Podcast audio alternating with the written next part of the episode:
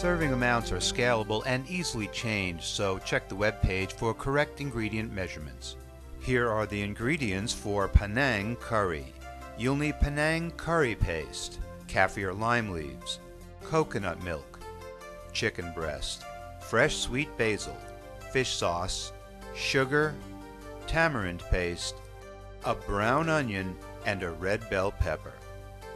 Okay, first cut the chicken into thin slices. Slice the brown onion. Stem and seed the red bell pepper and cut it into thin strips. Over medium heat, heat 3 tablespoons of coconut milk in a medium saucepan.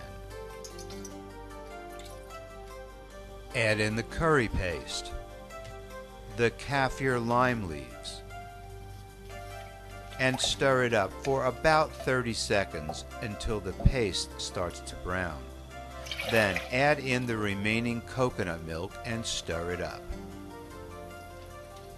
Increase the heat to a boil.